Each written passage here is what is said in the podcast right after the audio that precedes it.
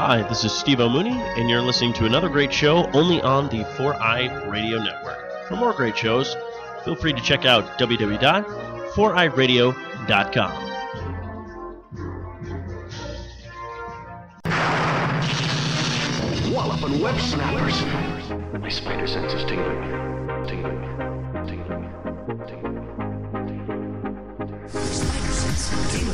Sense tells me I'm in for some trouble. My spider sense is picking up trouble. Something's turning my spider sense on. My spider sense is tingling.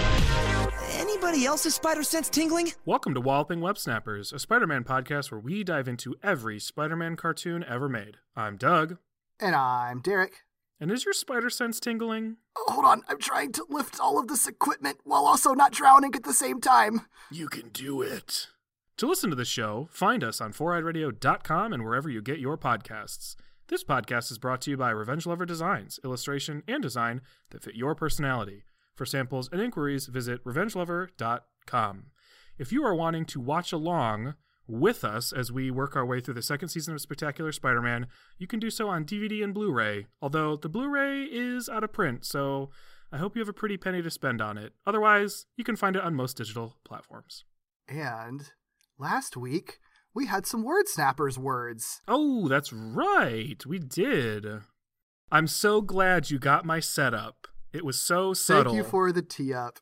Well, it's funny. no, it's it's so funny that you did it when you did though, because I literally had just scrolled back up to the top of the page to like remind myself what the words were, and then you said it, so it was like fresh in my mind. So it worked oh, out. Oh, perfect. Because it's also because I've definitely there's definitely been times when I've like gotten distracted, like or been looking like forward in the notes or something while you're Yeah. talking, and I could have very easily missed it. So that's great. I feel like people probably got it, but the words were megalodon, more like megalo don't, eh? And that was submitted by Tommy Profit. Yes, a very, very beautiful submission because it made it nice and easy to set up. All I had to do was say Megalodon. Uh huh. Yep. Yep. a yep. very natural thing to say. Uh huh. hey, you know what? You found the opening. That's Oh, yeah. that's that's all we ever got to do. if you would like to submit some words, you can just do that on our Patreon. You become a patron at any level, and uh, you can play Walloping Word Snappers by submitting uh submitting some words that we have to say in one of the episodes that we're recording that month. Even if they are uh, involving words that we generally never say, like megalodon. I don't know. Maybe you say it a lot in your casual conversations. Constantly. I, I, I can't say that I do. So well, today we are talking more about the spectacular Spider Man, and we are talking about an episode that is kind of important, if only because it may or may not clarify a lot of what we were talking about last week. Last week felt very much like a setup, perhaps a little bit confusing. There was a plan. We weren't sure if it was the plan that it was what was shown or there was more to it or, or not. And and this episode may or may not clarify that. So I'm excited Yeah. to to dip in, especially because uh you can you can speak freely now, Derek. God, why was I? I have gone through so much with you knowing spoilers and not sharing them, and been so good about it. And now the second that like you know what I'm talking about, when we're trying to like pretend, pretend that we're like only talking about that one episode, like pretend like we don't know what's happening next. Yeah. For some reason, I just can't fucking do it. So we okay, you may or may not have heard this last episode. It honestly just depends on whether or not I was able to like hide it. We'll see. Who knows? Edit out what will the future hold? bullshit. I don't know. It's our future, it's your past, whatever. But basically, if you still don't know somehow, we record these two episodes at a time. So we are frequently one episode ahead of what we're actually talking about. But with Spectacular Spider Man specifically, I've never seen it. And so we have the ability to talk spoiler free. But if we've seen two episodes, we kind of have to pretend we don't know what's happening. We knew what was ha- like what happened in this episode we're about to talk about last week and had to work around a particular reveal that happens right off the bat. Yeah, it's not normally an issue, but I guess because there's so many like like kind of weird fake outs in last episode and then also the fact that this episode yeah like you said literally right off the bat is just like okay here's what happened okay Yeah. now now let's just continue like that's why i think that's and that's also why the last in the last episode i was sort of like kind of talking like they don't really treat the mystery that seriously because they don't really make his reveal in this in this episode Right. that big of a reveal the episode literally the first shot is hey, it's me, Doc Ock. I was him Yes. all along. Anyway, let's go. right and we will we will dissect that in just a moment because i do i do think based on how we watched this series and when i do think we're seeing it differently now at the same time like Yeah. now that we, you and i are watching it both in 2020 from different perspectives. It seems like we're seeing it differently so i'm excited to get to it. We are talking about the spectacular spider-man season 2 episode 4 entitled sheer strength and this is the synopsis from imdb new year's eve period. Dr octopus comma who hid in dr osborn's lab comma what? Finally pits his master plan pits his master plan in action Good lord. He hacks in by satellite to most computers in the city. He kidnaps Gwen to blackmail her dad, comma, police captain George Stacy, comma, that was actually a, a good use of punctuation, uh, into handling him the top oh, handing him the top secret national network access codes. Spider-Man must liberate her, SAT word, from the monster's layer, L A Y E R, before the captain hands Dr. Octopus virtual world control.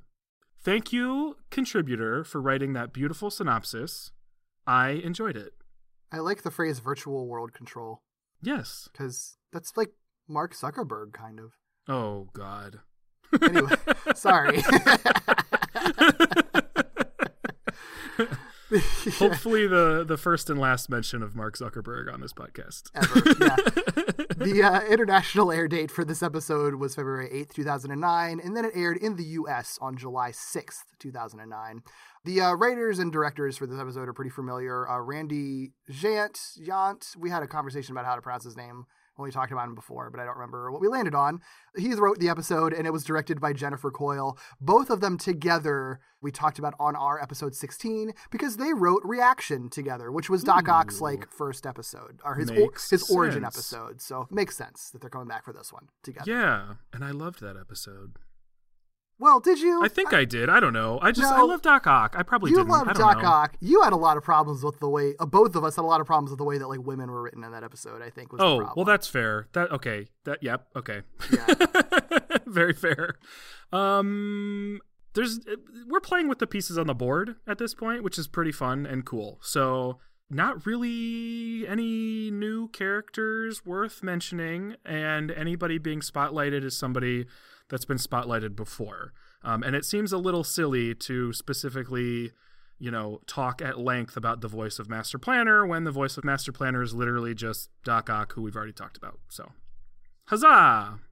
Yep. Another thing that makes the reveal kind of an unreveal is that like all the master planner credits in the end credits of this show so far have listed his name as Peter MacNicol, and it'll literally say like master planner, comma Doctor Octopus. So like, Ah, I'll arg- I I I'll push back on that because there are a number of actors who play multiple characters, True. and when they they are credited as multiple characters with commas, they are credited as the same person with a slash. So last episode it was Master Planner, comma Doctor Octopus. In this episode, it is credited as Master Planner slash Doctor Octopus. okay, So okay. they actually were intentional about how they specifically wrote the credits. okay, fair. I didn't I didn't realize that they did the punctuation difference. Didn't notice Yeah. that. That actually is very clever. Yes. So I was I did see that at, in the episode prior to this, and of course my brain at one point was like, oh, like I guess it could be that, but at the same time, like I had already been seeing because I'm specifically crediting this show from the the credits on screen as opposed to like IMDb or whatever, which has spoiled me in the past. Um, I didn't think too much about it. Okay, cool. Well, good. Yeah. Doesn't matter though, because this episode literally opens with them saying, All right, Master Planner, welcome home. And it's Dr. Octopus. Let's talk about it. Because last week, I think we were beginning to see perhaps a difference in how you and I perceived the first three episodes of the season and whether the Master Planner thing is satisfying, effective. Uh, like Um, I don't know what what word you would use. Yeah, I guess so. It's because I okay, like I I was sort of thinking. I think I think where we landed last week is you were right. Is that we were kind of looking at it from two, two different perspectives. In that I knew all along that it was him because obviously I've seen the show before. But even when I was watching it live, I knew a master planner in the comics and just and and all the clues kind of pointed towards him for me. So I just sort of assumed. So for me. I actually like I do like this reveal. I don't think that it's like I but I don't think it's a matter of it being satisfying or unsatisfying because for me it felt like it was just never much of a mystery to begin with. It was a mystery for Spider-Man and there's like a little bit of a mystery for the audience, but it's I don't think it's I I feel like it's just not it wasn't really super presented as like a heavy mystery on the level as like the Goblin or even like even the big man to an extent. For him, it was different because we never had like any red herrings or anything for who the big man was. Um, Yeah. And then it like kind of falls in the middle, I guess, right? Because the big man, like we never knew who he was in the first place, and the only reason that that there would be a red herring, which would be like the kingpin, is the, the meta of it. And then on the other side of the spectrum, you have the Green Goblin, which was all very centered on like, who is it? Who's is it? Harry or Norman or, or what? Yeah. and this kind of falls in the middle because like you don't really like like they they take strides to to kind of fool us and and and it's coming from the perspective of, of Doc Ock himself to like that it's not Ock and then it turns out to be Ock and the fact that this episode opens with very minimal fanfare revealing that Doc Ock is the master planner so much so that it's like barely reveal at all because it barely even registers. Um and then in addition to that there's the joke later on where once Spider-Man finally figures it out, it's almost kind of like a meta joke where Doc Ock is like, "Oh wow, really smart that you figured it out after I revealed who I was." Because I think that that's less targeted towards Spider-Man and more tor- towards the audience. That it's like, yeah, Spider-Man's like the last person to know the thing that everyone else already knew. Like, I guess but I don't know. You might feel differently. I, I well I didn't feel any of that actually. So Okay. like yeah, I mean I it's I I'm I'm curious specifically about because for whatever reason, whether I've never encountered it or my brain never retained it, like hearing Master Planner did not make me think Doc Ock, even if that's literally who it is in the comics as well. Sure. So like that's just something I'm not familiar with or didn't remember. So for me, it, it, it the name had no significance whatsoever. So I'm I'm curious to know what the clues were because you said that there were clues that all pointed to it being Doc Ock, and I don't think there were. Oh, more in the meta thing because I think the fact that it was the same voice actor and it does and like it's clearly the same voice actor when you know it's that voice actor. See, I don't think it is. that was that was my thing. you say it was clearly the same person, but I I Really? didn't recognize the actor through. And maybe because I wasn't trying to, but I didn't recognize. It's not like I heard the modulated voice and was like, "Aha, that is the same well, person." no, I mean you. I mean you can tell after you know that that's who's voicing him, and and you can know from the credits. And, and if you if you're already suspecting that it's Ock, and you see in the credits that they're the same voice, you can hear it. Like Okay. every time he's on there. See, and I think that's why for me it still works because I still think I still think a lot of that is all meta. So like Yeah. if, if I showed this if I showed this um this TV show to a kid or somebody who just doesn't know anything about Spider-Man, I do think they would be wondering who the master planner was similar to the way that I was. Um and I think what that does is it actually makes this reveal like a, a kind of a, a wet fart of a reveal because for the past three episodes you're kind of wondering what it was. And and i guess you might be able to guess but i do think it would be a pretty wild guess if you had no outside information that doc ock was actually the master planner from the end of the last one. But i don't actually think that the way that that was portrayed indicated that he was the master planner so much as that like the master planner literally said i'm disappointed in doc ock so I, I I I don't think for somebody without any information that that anything pointed in the show to this being the case. And if that is the case for somebody watching, I think this reveal is like really bizarre because you've been wondering for 3 episodes and presumably 3 weeks and then like suddenly they're like, "Oh, by the way, it's this guy." And that's fine cuz I love Doc Ock. Um and it still Yeah. works out okay. It's just like it was it was kind of a weird weird uh a thing thing to to encounter, I guess, if you were actively wondering. it's weird no matter what. I think for me, I was sort of viewing it through the lens of what we talked about a lot in the last season of like how the show sort of kind of weaponizes knowing that the audience like the audience's expectations like it knows that a lot of the stuff is things that the audience knows but but i think that there is a fair counter argument to the fact that like there's a difference between a lot of people knowing that eddie brock becomes venom or like an osborn is a is a goblin like which is is kind of common is a lot more common knowledge than like the master planner is Doctor Octopus, which like you didn't even know. Well, but I think I think those are different though, not because of the common knowledge aspect of it, but because we, you know, when we talk about this specific like weaponizing the meta thing, we frequently bring up spoiler, spoiler, spoilers, PS4 game. We frequently bring up Doc Ock from that game because if you are in the know, you know what you're building up to. If you don't, it still has an emotional impact. In this case, I feel like this services people who know bet like more or better than it services people who don't. yeah, And I think that is an imbalance that I'm I don't think this show is typically typically dabbling in, right? So Sure. if they're going to play with with Shocker, for example, because we we're in the know on Shocker, there's some there's an added appreciation because we're in the know, but it all still works if you aren't. Same with the goblin stuff. Like Yeah. it, it there's an added effect or an added appreciation if you're in the know, but it all still works really well if you're not. This one I'm not entirely sure how I feel about because I feel like if it, it fail it fails is a strong word for the show, but I think it is it's not a bullseye where the show usually is for both sides of the equation because if you're in the know, you're like, okay, there's not really a payoff here for me. And if you're not in the know, you're kind of like, oh, the payoff just all happened at once and doesn't feel much like a payoff. You know what I mean? So it's like it's weird. It's it's kind of weird because I feel like for the first time and maybe it's because I'm very squarely on the other side of the meta for this particular instance like it it's it's interesting to have it like feel like something uh didn't hit where I was expecting it was supposed to.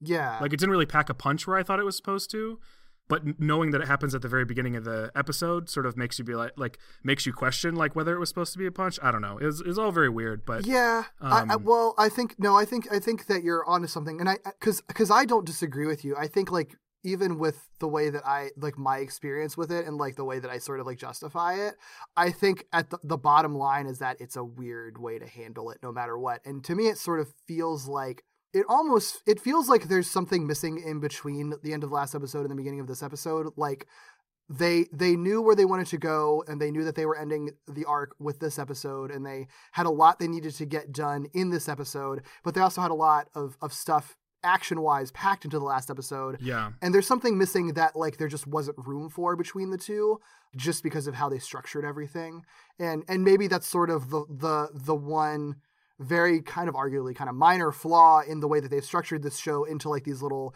mini arcs that like sort of flow into each other is that if you're trying to like keep your ep- like if you're trying to do this thing where you're playing with like episodes being self-contained episodes that also aren't self-contained because they're playing into like a larger arc that are sort of self-contained as an arc but then also aren't self-contained because they flow into the next arc like i think that you do have to be a lot more careful with how you structure everything and i think that things can sort of slip through the cracks like this because it's sort of like okay well we have to be done with this so we can get to this because we have Yeah. a lot to do when we get to this so we are going to have to skip all that middle stuff um because there are a lot of ways that i think they could have played with this whole like um misdirect of of Ock like being kidnapped or whatever. Like they could have played that up. We could have seen Spider-Man like trying to rescue him or go after him or find him. Right. And we don't like as far as we know he literally never knows that Ock was like kidnapped by his own tentacles. Like that never even like crosses his mind it seems and I, like. I think that highlights something that some of the the weaponized meta of the first season did that maybe this didn't, which is the you you sort of second guess your knowledge, right? So like when you're in the know, you're like, "Oh, okay, I'm expecting this," but then you sort of second guess it because they they draw it out in a certain way or they misdirect you based on that. In this case, it doesn't seem like there was a misdirect for people who were in the know. Like it doesn't sound like there was a point where you were like, "Oh, master planner, that could be somebody else."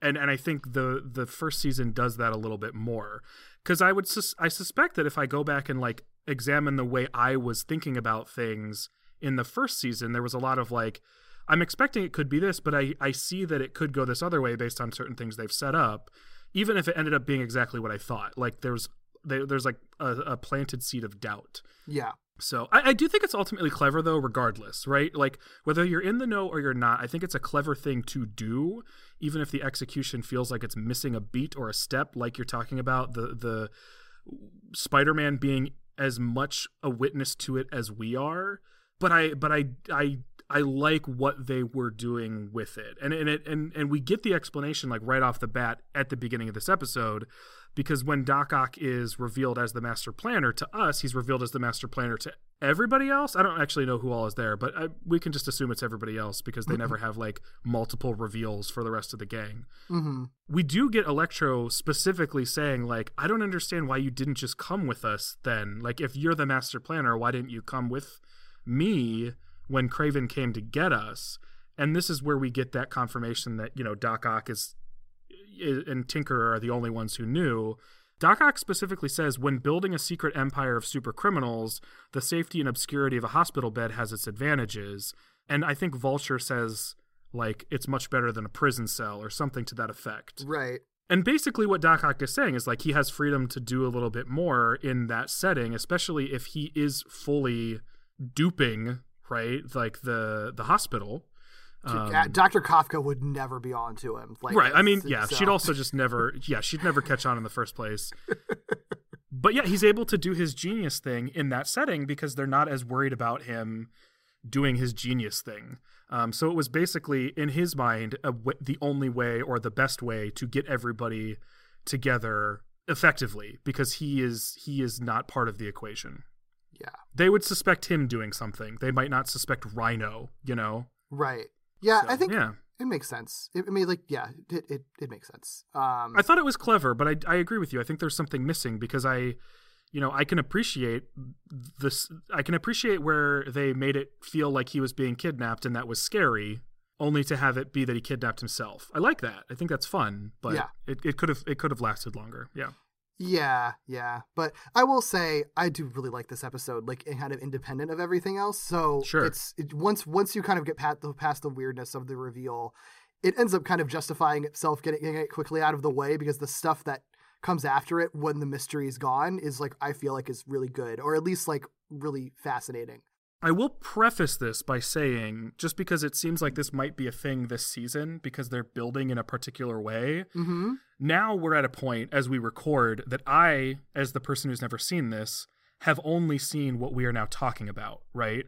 Yeah. So I don't know what happens after this episode ends, and I will say that there's still some confusion about what could be happening next based on where this all ends. Yeah, so right. I still don't I st- I still don't have a full picture or I, I don't know if I have a full picture is the best way to put it. I don't know yet if I have a full picture of what Doc Ock was trying to accomplish or will ultimately accomplish because I don't know what happens next, which I think is important to call out.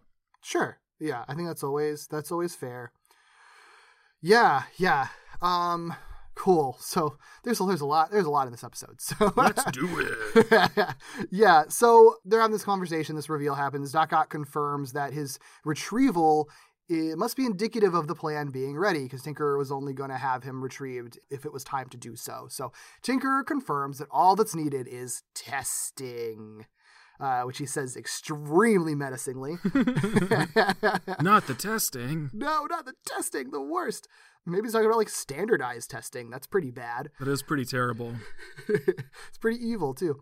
Yep. Elsewhere, Peter meets up with Norman Osborn at a dilapidated building that is set to be demolished. And Peter's like, hell yeah, I'm a teenager. I love seeing stuff get demolished. This Blow stuff up. epic.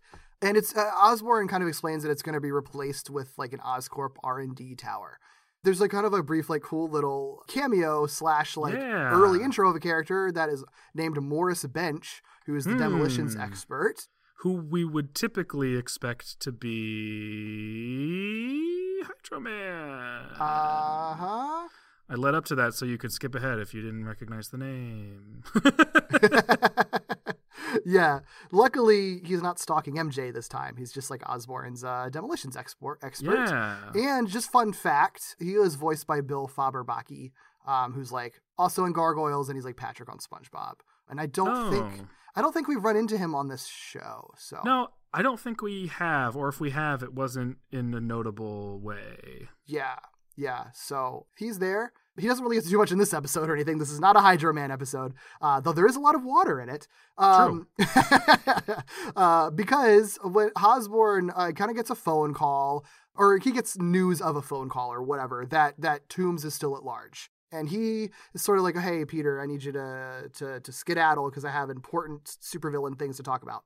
So uh, Peter kind of like leaves, but he doesn't go very far because he overhears the detonator skipping from 20 minutes to 30 seconds, and Bench cannot figure out how to shut it down, even though Norman Osborn very dramatically, as the camera closes in on his face, says, Shut it down. Down. He's like, I'm I know that I'm in an action movie right now and I have to get the cool action movie lines in.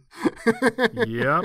Yep. You know what's I you know what like what do you do in this circumstance? Cuz like I mean, Morris literally says like we will not get out in time. It's impossible for us to get out of here in 30 seconds.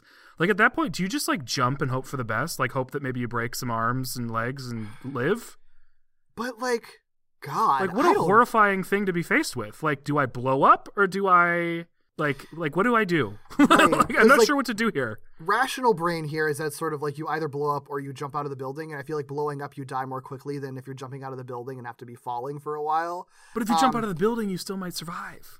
Mm, they're pretty Maybe. high up. I don't. I don't know how high up they are. How high It up are they? I just, I mean, they don't say, but like, I feel like it looks like from like the way that the that it looks from like the open like walls and stuff. Like it looks like they're really high.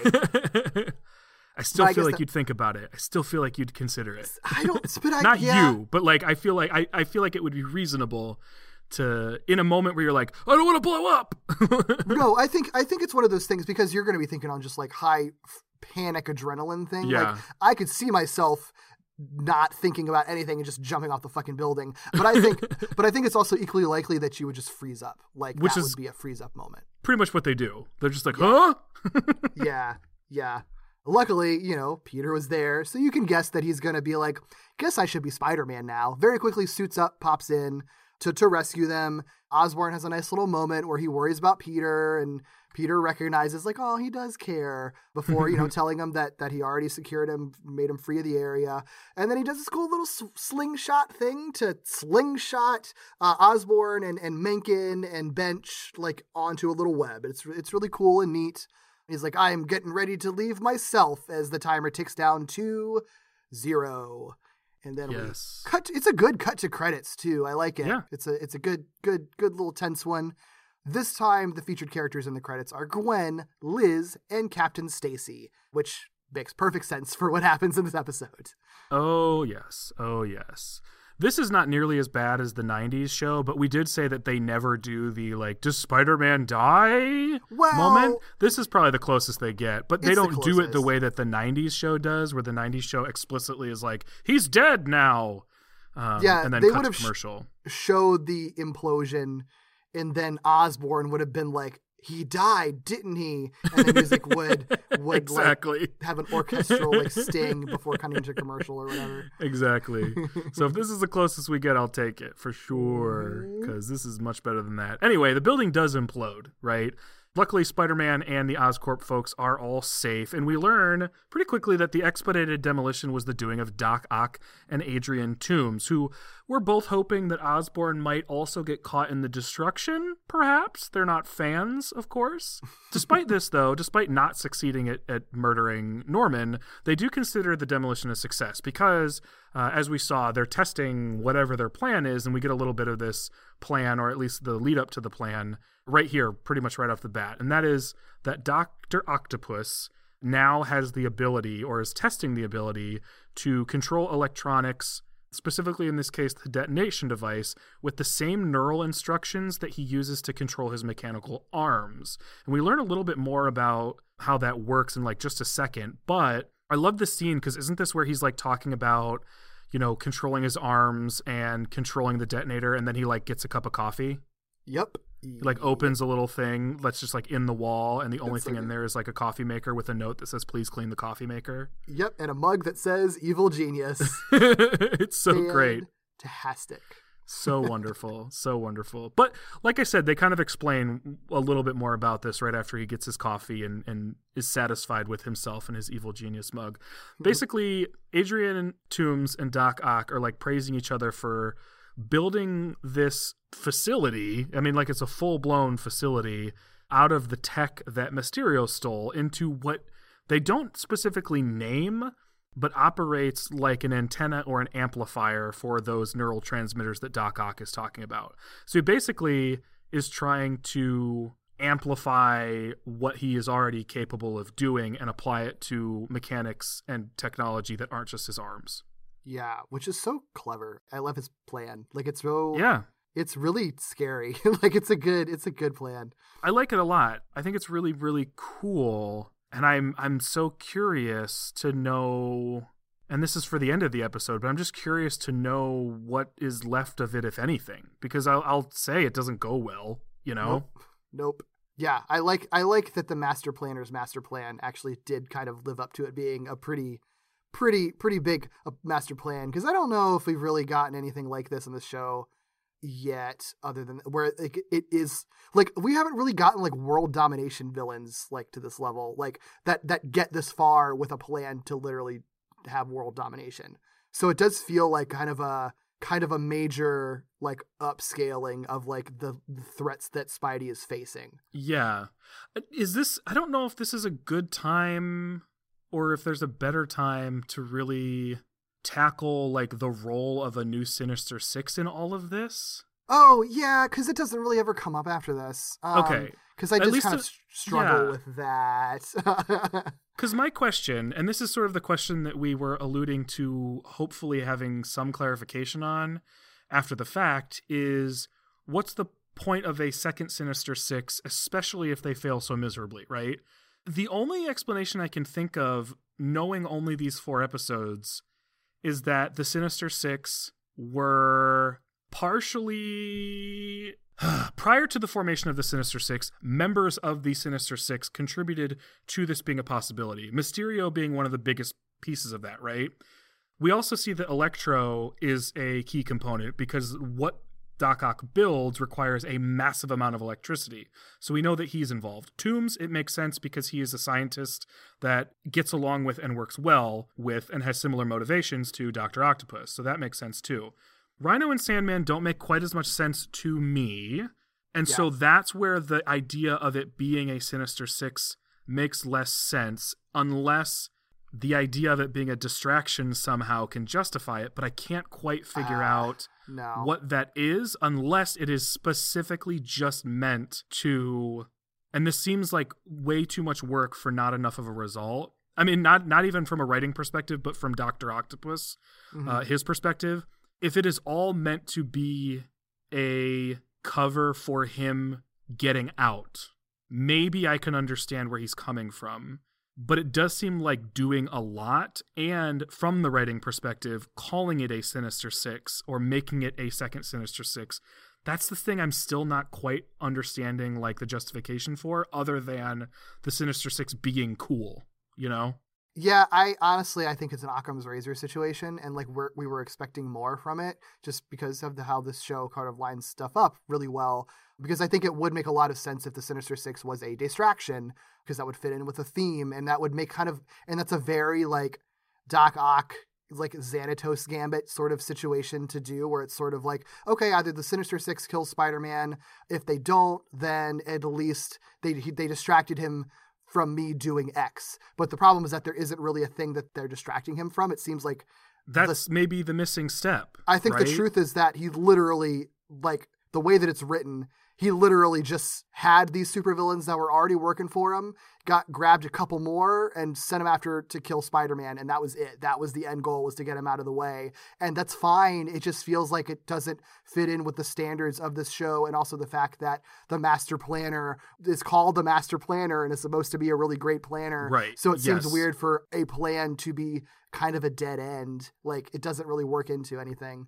yeah that i think really works against it and that's just i mean they didn't name him you know what i mean it's not their fault but like him being called the master planner and them doing so many moments where it was like i have a plan for that like it, it makes you examine the plan a little bit more i do think there might be something in the fact that he would want Spider-Man out of the way, right?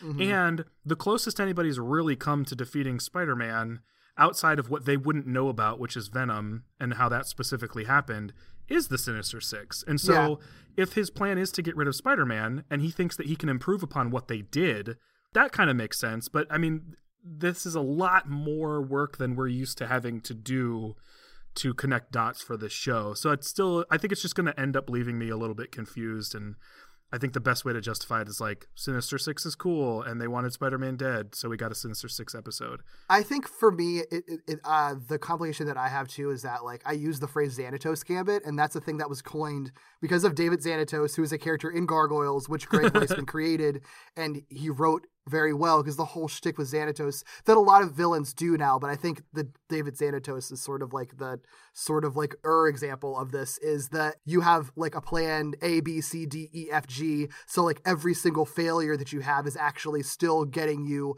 a win in some other category. And so Mhm. I anytime I have I see something done by Greg Weisman, I sort of expect him to like he's really good at that stuff. So like Sure. and it- when it's a show made by him, I, I would have expected the master planner to sort of be doing a Xanatos type of thing, which and- I I mean I would have been fine with that. And it's oh not every villain has to be like that, but it seems like for the master planner, like doing the sort of Xanatos thing would make perfect sense.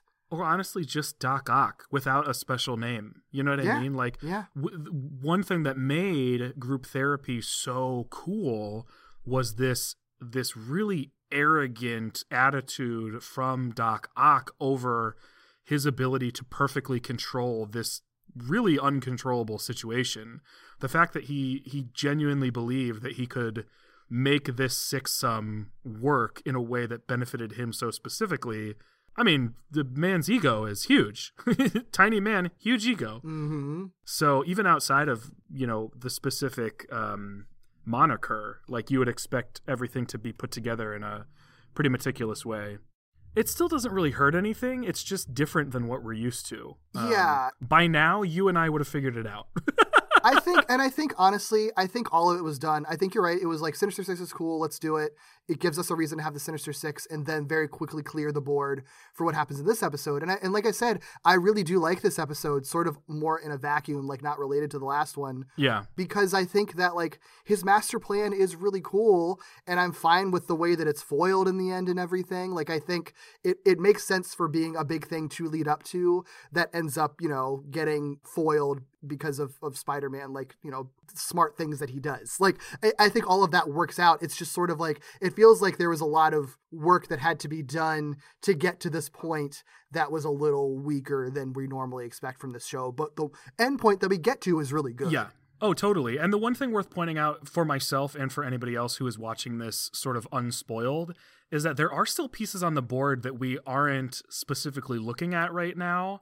And they could come up in some way, shape, or form, even if they're not specifically tied to this. So, if nothing else, it put a bunch of pieces on the board that previously were locked in prison or a hospital. So, um, it could end up servicing things later down the line that might not Yeah. be this, but are caused by this. So, just you know dot dot dot for me Sure, sure.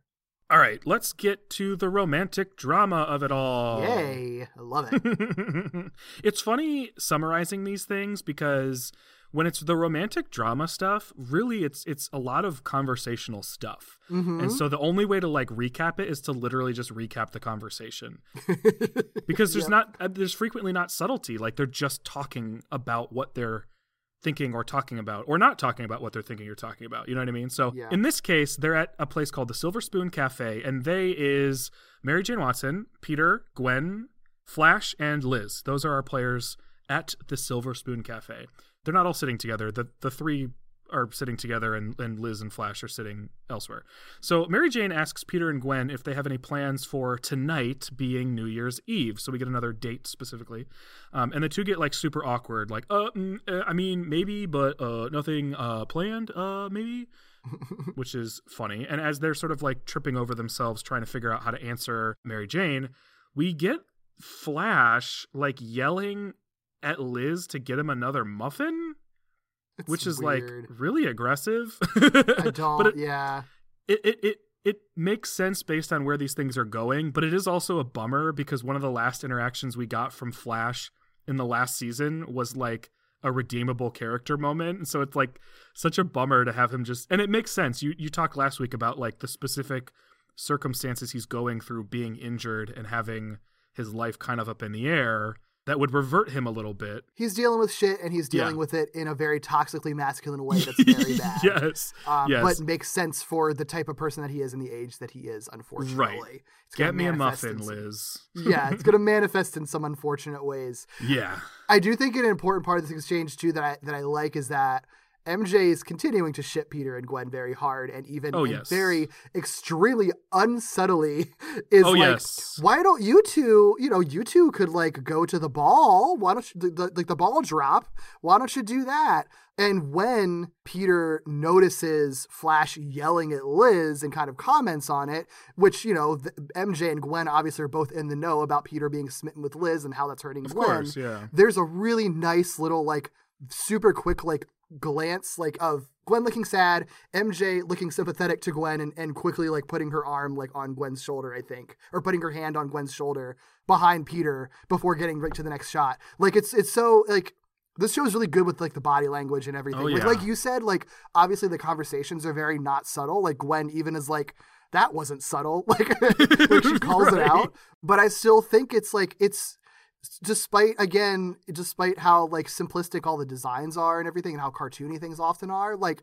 they're so good with like these little human moments that are always Mm-hmm. happening with these characters like in every like in every moment in in the background and no matter what's happening like Yeah. you can always tell where they're at emotionally Yep.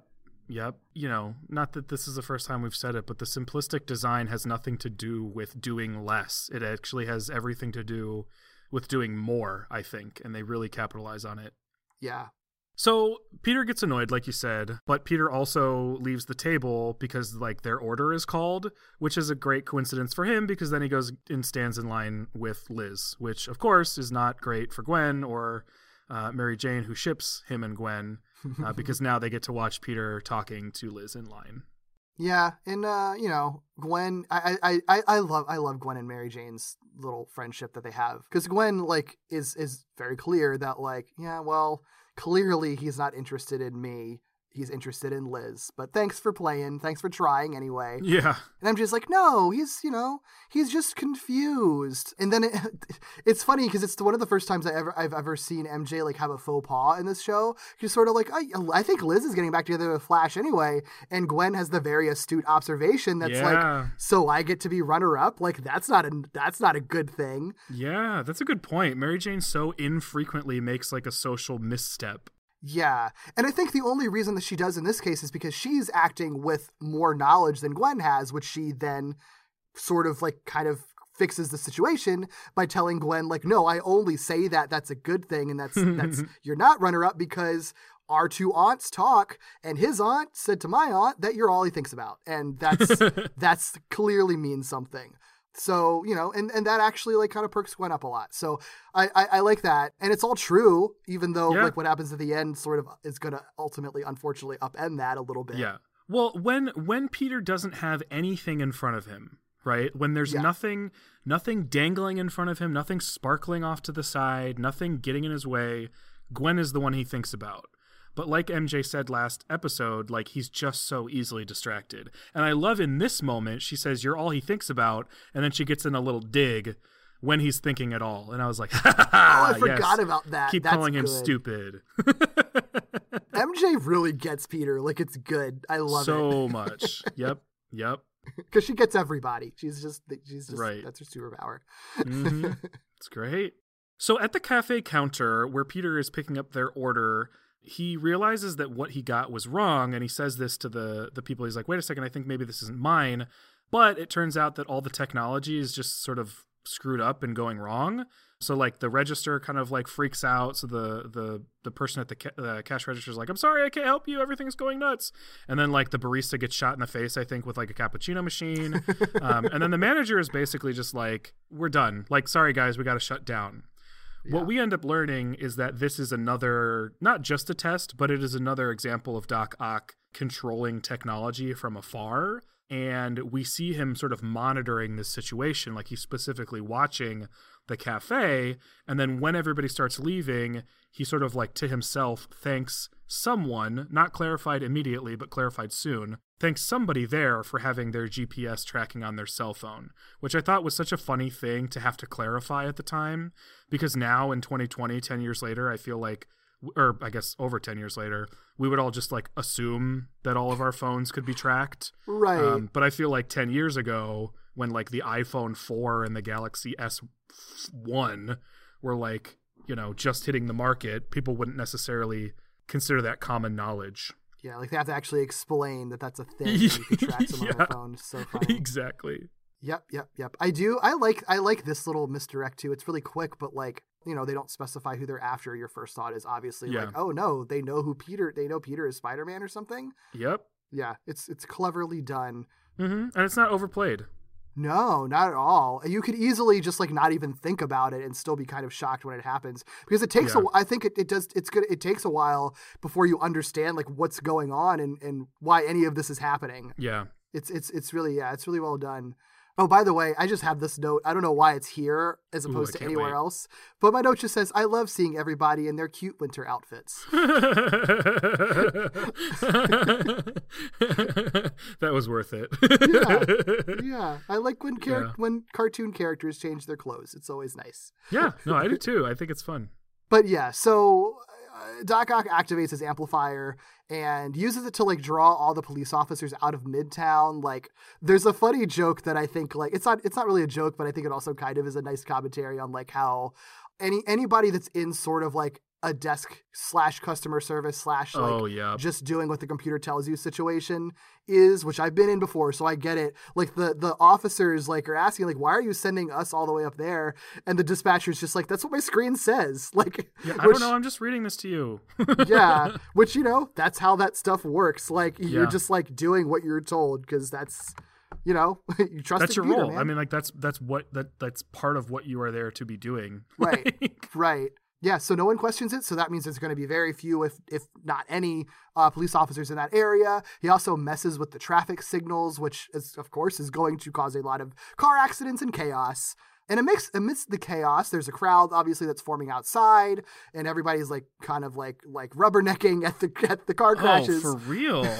Get inside, you idiots! Like there's Right? cars crashing all over into each other, and you're just like, huh? They're like walking closer to the accidents. It's Yeah. like people, good lord. You you're living in a city where there are supervillains. You know that this shit is dangerous. Go home. Yeah, that's so real though. That would Yeah. totally happen in real life too. Yep, it would. It What's would. happening over here? and like it's Gwen's worst day ever, honestly, because like it really is. because like right so the the crowd's moving flash bumps into her and is just like out of my way nerd or whatever and keeps walking so of course she's just like oh my god everybody i my self-confidence is just getting beaten into a pulp and while she's standing there and no one is looking electro shows up electrocutes her to knock her out and then vulture swoops in and flies away with her so literally gwen's worst day ever I don't know if we've talked about this specifically because I don't remember, and it doesn't really mean anything or matter. But I really love the sound that Vulture's equipment makes. oh yeah it's good It's just like a light hum, mm-hmm which works really well for how this show explicitly explains his tech. I just like it. Yeah, yeah, yeah. It's like it's hover technology, so Yeah. it makes sense. Makes you can sense. hear it, but it's clearly meant to be quiet. Right, right. It's a, it's a subtle subtle addition, but it definitely like yeah. adds adds a lot to the scene at the same time. Yeah.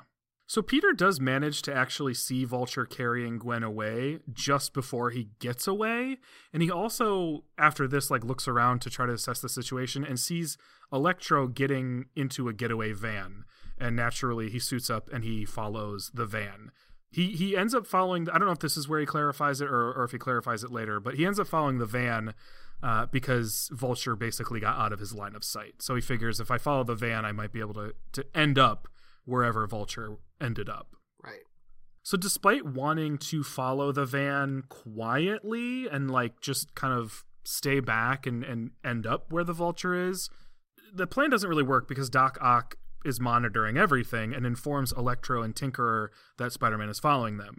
Tinkerer, being smart and rational and calm, initially is like, just we'll we'll we'll get away from him, like we'll outmaneuver him, no big deal. But Electro, being the opposite of all of those things, is immediately like, no, I'm gonna blast him out of the air with my electricity, which then destroys a ton of stuff, uh, like buildings and vehicles and them, because ultimately the chase sort of like ends with the van crashing and being overturned. So, good job, Electro. Yep. Yep. Good old, good old Electro. Yup. Yup. I don't know if it's. I think it's in this. Yeah, it's in this sequence. Like, so Spidey very quickly like kind of lands on or like jumps off of like the front of a theater, and it's Kingsley Theater first of all, which I think is interesting because like, I think it's it's a Ben Kingsley. I think. No, that's the actor. Isn't Yeah, that's Roderick actor. Roderick Kingsley is like is is a hobgoblin in the comics, I think. Ah. I don't know much about him, but just calling that out, Kingsley Theater, probably not, probably intentional. But also, the name of the show, I guess, that's playing in that theater is It Ate Barstow. what? Google that, nothing came up. Don't know what that means. Interesting. no idea. If you if you know, Huh. contact us because I'm very Yeah. curious. That's not a theater reference that I know. Yeah. Uh, feel free to send us any little things like that because this show includes a lot of that stuff. I don't know when it is, but there is a point at which Doc Ock is watching one of his monitors, and whatever he's watching is classified as SSM 117. And obviously, the SSM I think is meant to be Spectacular Spider-Man, hmm. but I couldn't figure out what the 117 was because it didn't it didn't line up with any. It certainly didn't line up with Spectacular Spider-Man issue 117. It also didn't hmm. line up in any way with Amazing Spider-Man 117, and I didn't really hmm. look further than that. So I'm not really sure what the 117 is, if anything, but I'm sure there's a reference there too. So if you ever know a reference that we skip over or don't get, feel free to let us know. Yeah, yeah, because if we don't mention it, it probably means that we just didn't notice it or didn't know Yeah. what it was. Yep.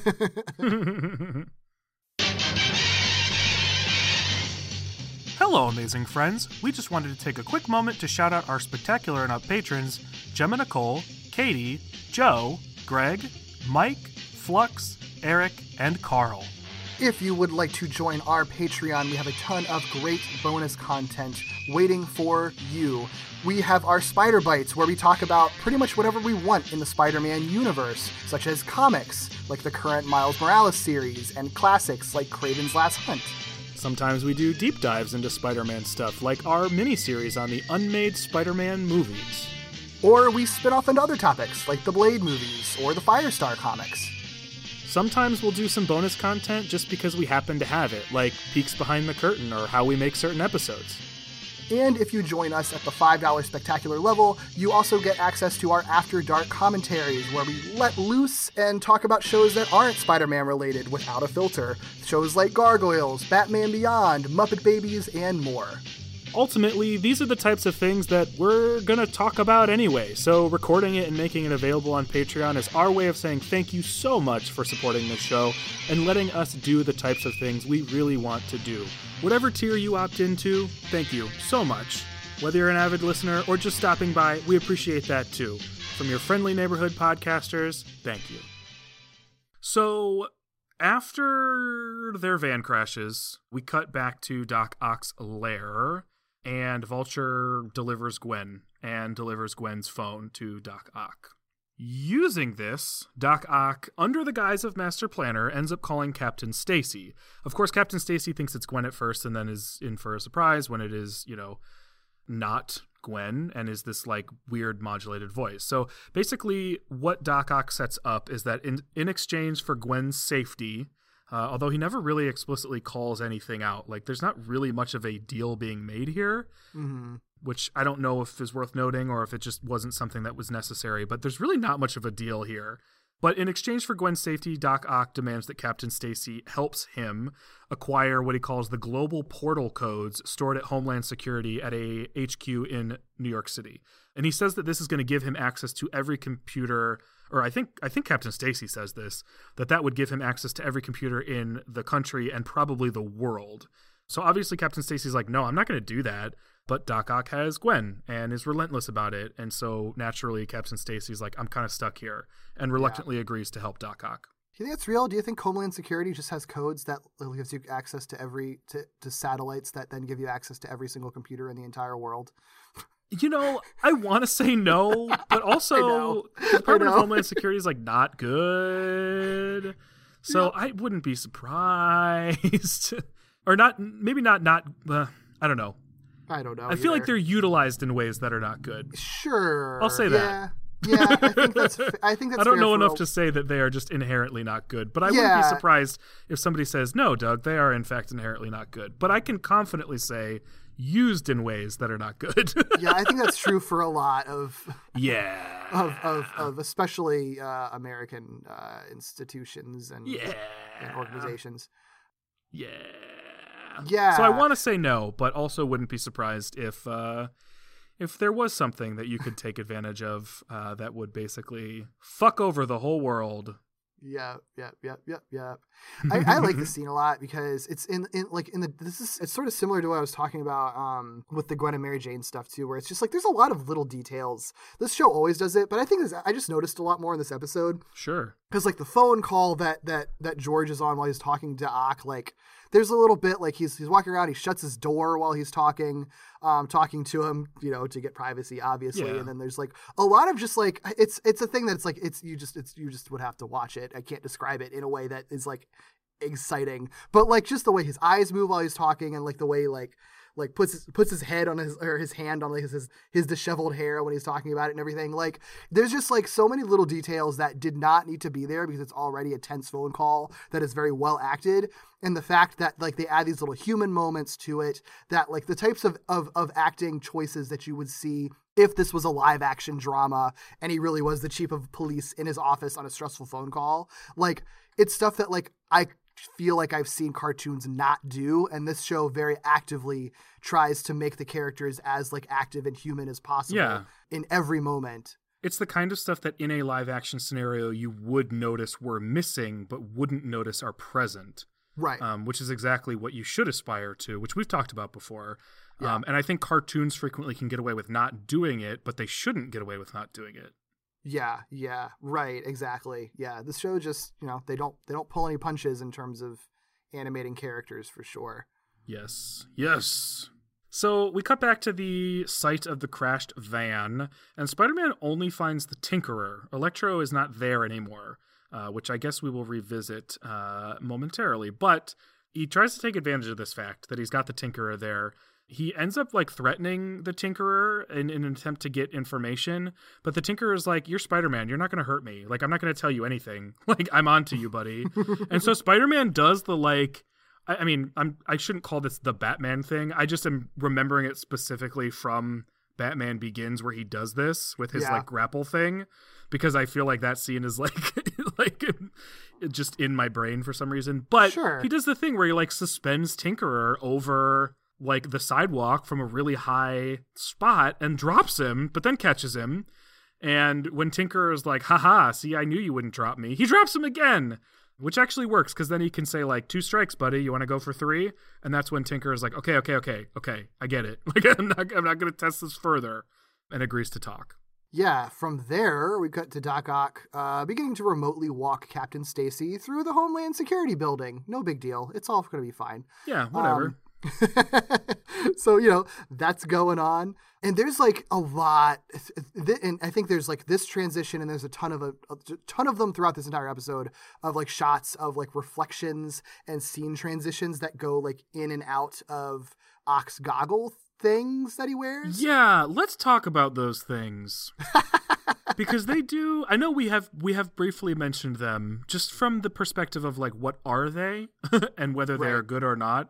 I think I'm generally in the in the camp of they're not that good. Sure. But they are fascinating in this episode because there is so much reflected in them. But mm-hmm. what's what's strange and what I couldn't help but think about watching this episode in particular is that sometimes they feel like they are a single sort of like pane of glass or plastic or something and his eyes are underneath them being expressive, right? And that all you can see through them is just like the shape of his eye. Then there are other times where they look very specifically like goggles that have a specific physical lens that something is being reflected in. And it is very confusing, and we're never going to get an answer because it's purely a stylistic choice. Yeah. But I will forever wonder, unless I get to meet one of these creators, are they goggles or are they just glass over his eyes? what are they? Yeah. I must know. yeah, whatever it is, it's kind of an abstract thing because you know Right. they, they don't make sense in very in a very cartoony way. You know what? Honestly, it is. It's it's very similar to Spider-Man's eyes in Yeah, most yeah. cartoons, where it's like those shouldn't be moving, but you have to make them move to have an expressive character. Sure. And I think if it, I think the idea is probably that they are goggles, but you can't just have his eyes not move. Right. And so sure. I think they create that. They basically make the lenses move like you would make Spider-Man's eyes move.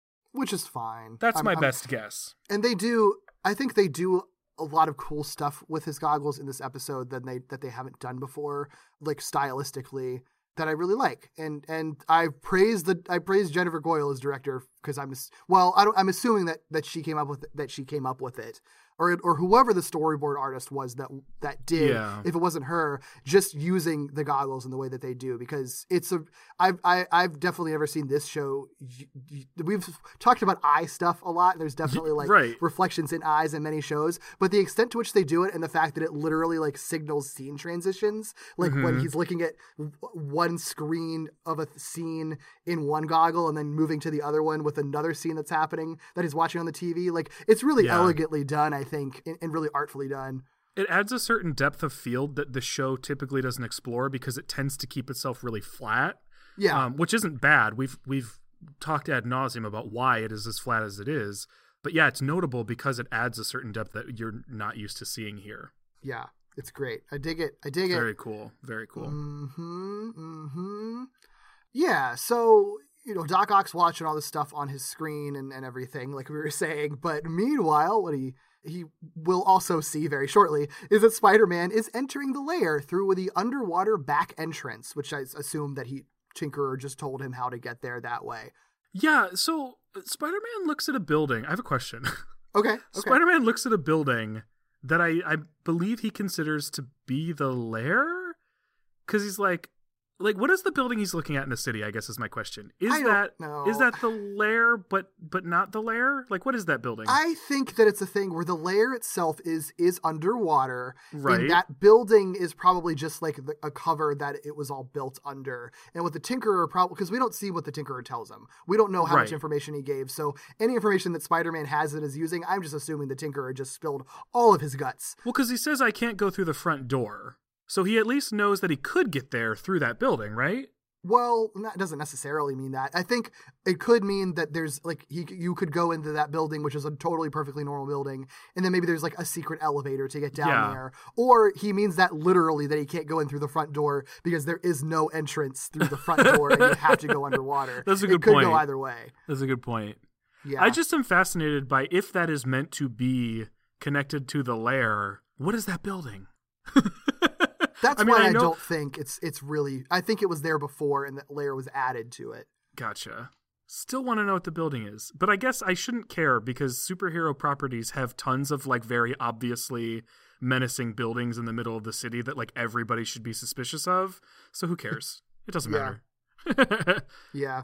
But like I said, you know, Doc Ock's got all his screens, he's got cameras everywhere, so he's going to see Spidey trying to infiltrate the entrance, and he does see it immediately. yeah. So he sends Electro to stop him, like literally as soon as he gets into the building, uh, because he's busy right now coaching Captain Stacy as he infiltrates Homeland Security. I love the line delivery where Doc Ock instructs Electro. He he honestly doesn't say more than I think I'm busy or something Yep. to that effect.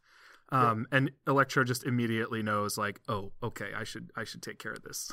It's great. yep, yep, yep. God, he is so good. Like Peter Yes. MacNicol is such a such a good Doc Ock. He's so Yes. good.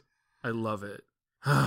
Beautiful. So, uh, Captain Stacy ends up entering some sort of monitoring room, and he talks to like a couple FBI folks, uh, saying like, "Ah, yeah, I got monitor duty," and they're like, "Yeah, it sucks. It's the worst." And while they're sort of like shooting the shit, the Vulture ends up attacking Homeland Security, and this is something that those two agents see on their monitors and sort of begin to react accordingly. There's this interesting moment where Captain Stacy's like, "I'll report it," um, and they're like, weird. "No, no, no, that's fine. We'll do it." I don't totally get it because him reporting it wouldn't actually help more than what actually happens. Yeah. But I, I guess I can just chalk it up to him being nervous and weird and awkward in this moment because his Sure. daughter's being held hostage. So ultimately, like the two agents who were like, "We're bored," end up being completely occupied by Vulture attacking their building. So Captain Stacy ends up taking advantage of this, which ends up working really, really well. And he downloads the first chunk or some significant chunk of necessary data from one of the consoles they're sitting at. And they don't notice because one of them ran out of the room and the other one's like talking on, a, uh, on like an intercom or something. Yeah. Um, so he just like walks out before she even notices. I mean, she like turns around and is like, "Oh, hey, by the way, sorry we were you know short with you," and he's like already gone. Yeah, the device that he uses for this, I know that it's Marvel superhero Doc Ock technology, but I do think it's funny that like it's basically like a micro SD card Yes. that also has that also has a light on it that is plugged into a port with like little teeth as if it was like a USB port, except with like micro SD card type teeth. Yeah. Um, and he sticks it in there for like three seconds, it blinks, and then he takes it out again. Yeah, that's all And it takes. Got all the information. Special su- supervillain technology, I guess. yeah. It's funny that in so many proper like there's two types of that moment, right? Like either that moment where you're trying to download something from a computer is like instantaneous and no big deal because it doesn't need to be. And so it looks exactly like this where it's like beep boop bop, got it. Or it's used for like extreme tension, like in whatever I, I think it's an Iron Man movie or something where like uh, Gwyneth Paltrow is like sitting at a desk like oh, oh, are they going to show up and then like it's it ends up being like a whole big dramatic scene because like shit isn't downloading fast enough like Yeah. there's no middle ground there is no like actual like middle between those things it's either instantaneous or it ends up being like uh a total fumbly like almost sitcom situation Yep. Or you have the Into the Spider Verse version where they're just like, "Fuck it, we'll just take the whole computer." that's true that's true option c please yeah, yeah. So as Captain Stacy kind of succeeds at the first part of his little goal, Spidey does succeed in the first part of his little goal by finding Gwen. He finds her suspended in a cage, but of course it's just before Electro arrives. So he also almost calls her gwen the save is so bad. He's like, "Don't worry, girly." girly And Gwen doesn't even like. I mean, luckily Gwen is distracted by having been kidnapped. But it's just like, what? Oh, you dork. yeah i almost wish there was a moment later where she was like did you call me girly just because i feel like she would have been able to deliver that really well yeah, yeah. So Electro's there, and you know, Spidey's like literally just like, "It'll be fine, Gwen or girly. Like everything's gonna be great." And then literally, like, it's right after he's assured her of that, Electro's like, "Here's some electricity," and that knocks electrocutes Gwen and knocks her out for one of like four different times in this episode. Gosh. I hope she takes a week off. You know what? It's New Year's Eve, so honestly, like what better time to get knocked out four times than like your two week winter break? That's true. Although she did literally just get kidnapped and almost die, like what a month ago. Like Thanksgiving was when the Venom stuff happened, and she was clearly traumatized by that. Oh like, goodness. oh man, poor and she almost got crushed by a tree like a week ago. yeah, yeah. oh my god. Just Living in a move. Move. Get out of New York. Why does anyone live in New York in the Marvel universe? Honestly. I mean, why does anybody live in Gotham? Why does it? I mean, you know, why why are we living in the United States of America right Okay. now? Okay, all right. Got me. Oh god, this is Easier supposed to said be than done. in a, a fun escape, but nothing ever is. It's all terrible. So she's knocked out again. Electro, as usual, is completely out of control in a giant rage machine. So that means that his electricity just like blows up and damages some equipment. So Master Planner is sort of like demanding over intercom because I guess that Electro doesn't wear a headset or whatever. That, Honestly, like, I don't know how he would. yeah. Have we like, seen him do that? I'm trying to think because I. No, I guess not. When Yeah, he's wearing right. his helmet, wouldn't he be able to? Because his helmet sort of like I don't know. I, I guess it's not a big deal, but It's not. I mean, I'm it, just it- curious. It works for the writing of this because Spidey Yeah. hears that the master planner is declaring over the intercom that Electro take the clash elsewhere, which very quickly clues him in to be like, oh, he said that after smashing equipment. Obviously, the equipment is important, so we're going to use that to my advantage. And he does. I mean, basically, what he does is he's like, I can very easily keep Electro pissed, and I'm going to do that. And, you know, this episode isn't as heavy on the misdirect and focus stuff, but it's definitely still there. And we said last week that Electro is just like the mascot for this. And that's that's what happens. I mean, Spider-Man basically completely distracts Electro from the order he just got from the master planner to leave, and Electro just destroys like the whole fucking place. Uh huh. Yep. Yep. Yep. He doesn't even try to think through this, but it, it- Yep. yep. checks out for Electro. I like like when when when Spidey's like calling him like different versions of Max. Like he not only says like typical Max names, it's also like Maximilian Maximum. oh, you know what? I just thought about Max wouldn't have been filled in as none of the Sinister Six would have on the Master Planner's plan prior to him being revealed as Doc Ock. Right? Right. They didn't. They didn't know he was Doc Ock. Do you think that Electro is still either resentful or hesitant to follow the orders of Doc Ock based on their experience in the hospital and his perception of Doc Ock as Otto Octavius? Or am I Yeah. looking too deep into that? I don't think it's explicit in the episode enough to say if it was that was an intentional choice, but I I would fully buy that. I don't think there's Because any he reason not to. completely dismisses Doc Ock the moment uh, Spider-Man starts egging him on, and Spider-Man eggs him on by saying like, "Oh, you're gonna take orders from that guy," and Electro's like, "Oh, take orders from anybody," which could just be a thing, but also I I don't think it hurts that it's Doc Ock. Yeah, I think that you could definitely attribute his his his particular version of rage and frame of mind to that. I think that that checks out a lot. Yeah.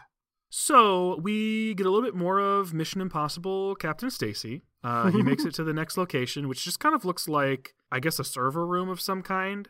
And then we pretty quickly cut back to Electro, you know, blasting stuff all over the room.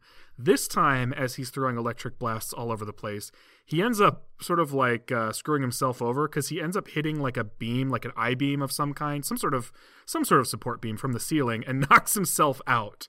But what this does is it ends up like cracking the ceiling of the chamber they're in, which starts to allow water into this chamber, which we already know is underwater. So not good. Yep, yep. Doc Ock is continuing to instruct Captain Stacy, and Stacy uh, eventually is sort of like, okay, I know we're at the very end of your plan right now, but I need to talk to Gwen or else I'm not doing any of this. Like, I think it's literally the last step, right? Like, you just need to Yeah. plug in the, the, the little chip thing, and then it'll all be over. Yeah, Um, the plan itself I don't get, but I just know there's three steps and he did two of them already. Yeah, yeah. Ock does like reluctantly agree to let him talk to Gwen, you know, knowing that that's the only way that this is going to work. But in the now flooding chamber, a tentacle enters the room from the wall to retrieve Electro, and Spidey's like, "Ooh, oh, a, a mechanical arm. I know somebody with mechanical arms." Mysterio. yeah, actually. But yes, that's what he calls out like, hey, master planner, some secret identity from an expert. Don't sign your work, Dr. Octopus. And that's when you get the line that I referenced earlier, where he's just like, oh, how spectacularly clever of you to, to guess have guessed the truth after I revealed it. Uh, I do like really that. funny. I think it's hilarious. I love that. You're not clever, boy. oh, oh, you saw an arm come out of the wall. Guess what? Literally everyone else knew this. You're the last one to know. Come on, buddy. yep, yep. Um, even more tentacles emerge from the wall to retrieve Gwen, but Spidey tosses the still unconscious Electro into five of them. There's multiple moments of unconscious people being tossed around in this episode, by the way. Yep, It's yep, wild. Lots of being knocked out. I do think this scene's kind of cool though because it is. You end up see- so the way that they set it up, i i- they're in this big chamber, and Doc Ock is in like a control room, right? And he's watching everything on a monitor. And so when Electro sort of like loses control, Doc Ock is like, "I gotta step in." So you see these, you see the first tentacle come out, and that grabs Electro to keep him from dying, I guess, or something. I don't know, just to get him out of the room. And then you see three more tentacles come from one side of the room, three more tentacles come from the other side of the room, and one of those six tentacles grabs Gwen. And that Peter ends up saying, or Spider Man ends up saying something to the effect of like, if you're going to dance with my date, I'm going to dance with yours. And so he mm-hmm. ends up leaving where Gwen is and going over to Electro, which prompts all of the tentacles not occupied with Gwen to follow him. And that's how he kind of like manages to take everything out at once. Because then he can sort of like turn it around and fling Electro at those tentacles, which leaves only one to deal with, which is like kind of brilliant. Yeah. I thought it was really clever.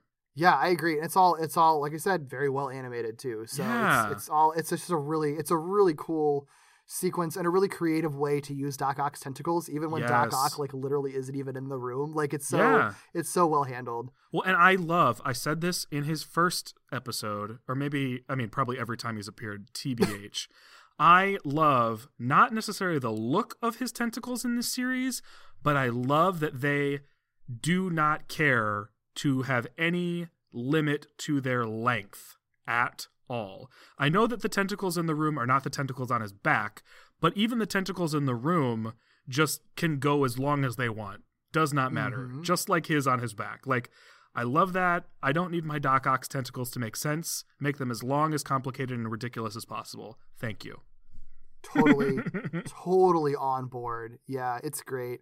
Yeah, all the action this episode is great because it's so creative because they aren't just doing just typical supervillain fights. Like all of them Punchy, punchy.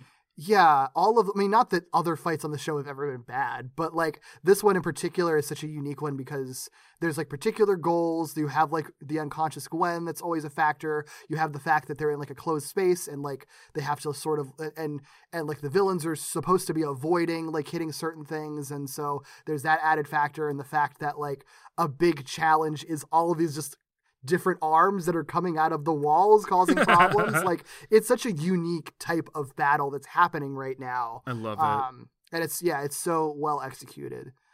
Despite all of that cool stuff that's happening, everything's failing. Like Spidey's winning, so Doc Ock is like, "Fine, I'll do it myself." Good lord, I love that. yeah. So he enters the chamber, slams Spider Man into a wall, as he's wont to do, and grabs Gwen, still unconscious, right back.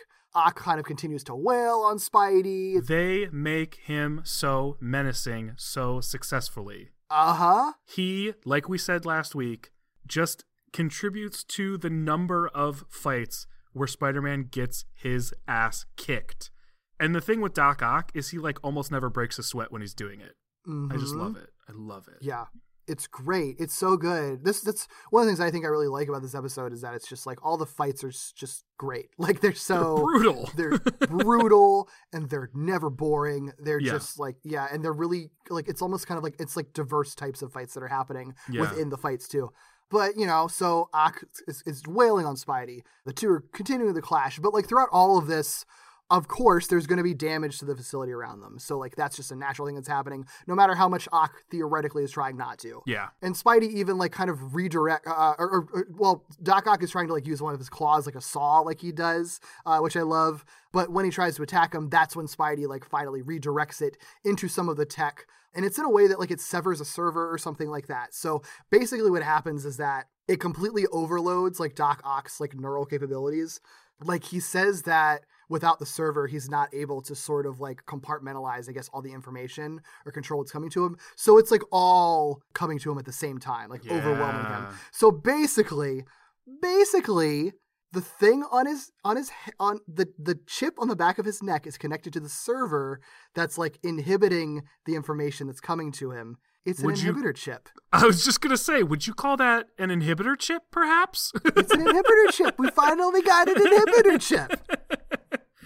Uh, should I get a tattoo of an inhibitor chip on my neck? I think you should. You think I should? That actually sounds fantastic. Hmm. I don't think you would regret that. I don't think I would either, because then everybody would ask, and I would frequently have the opportunity To plug To our say- podcast. well, to plug our podcast and say one of my favorite word combinations ever, which is inhibitor chip. So, hmm, I'll consider Hell it yeah. Hell yeah. when the pandemic is over. hmm But but yeah, so this obviously this is gonna weaken him because he's like basically getting like all the information in the entire city, I guess, into beamed into his head at the same time. Oof, Um, so sucks. he, uh, yeah, so this this forces his hand. He has to disengage from like the amplifier thing, and he's just like, you know what? Fuck this. We're just gonna self destruct everything. I love him so much in this moment. yeah, What they do and how they specifically change his attitude in the moment and his his posture and his behavior and his line deliveries and all of that is so good because he he's winning and then he is overwhelmed and he has to destroy his own work and also just went through basically like a mental trauma and like you said it's just like you know what fuck it. And then when he actually ends up like leaving the premises he's sort of like dejected and is Yeah. like god damn it. And i love that. Like it's just i don't know they they handle like you like you've been saying like all this body language stuff his body language is just so different in that moment when he's kind of giving up and and setting that self-destruct sequence it's oh so good chef's mm. kiss Yeah, it's good, and I like his little line when, as as he kind of gets into an escape pod where he's like, "Enjoy." He tells Spider Man like, "Enjoy your tomb."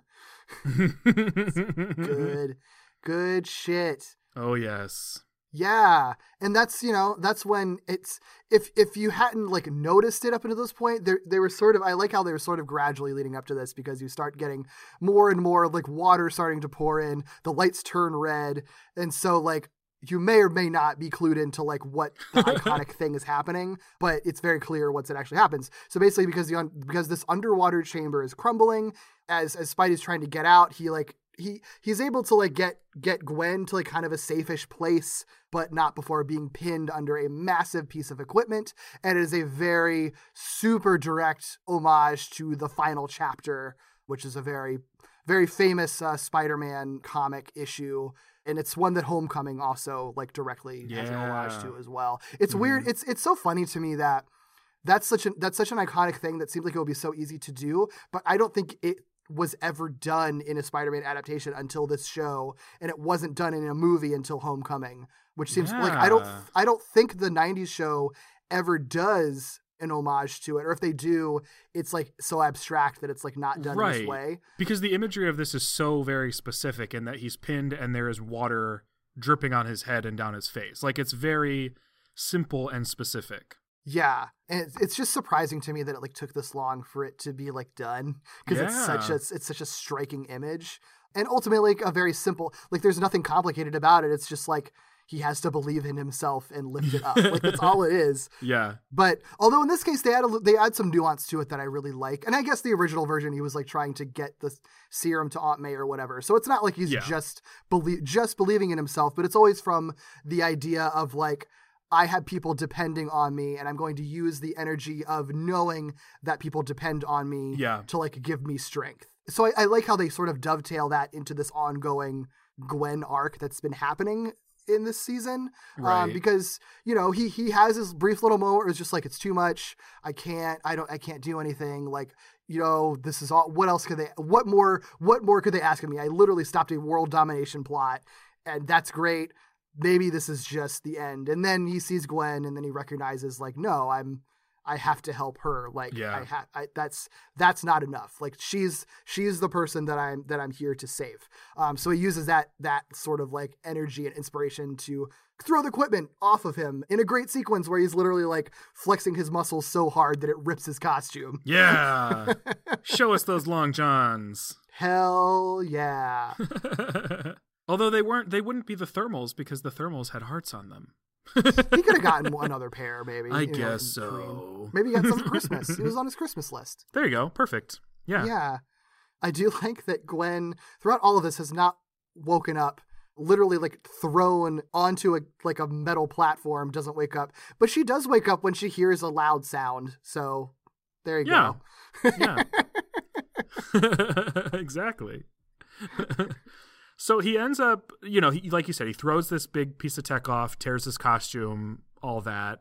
Gwen is now waking up and he he retrieves her from on top of the i think she was on top of the cage i think is where, he, where he ended up putting her which keeps her away from like the flooding room which is which is smart. So he grabs her and they they nearly leave the room but gwen points out like what about that guy over there? and indicates that Electro is still there and still passed out.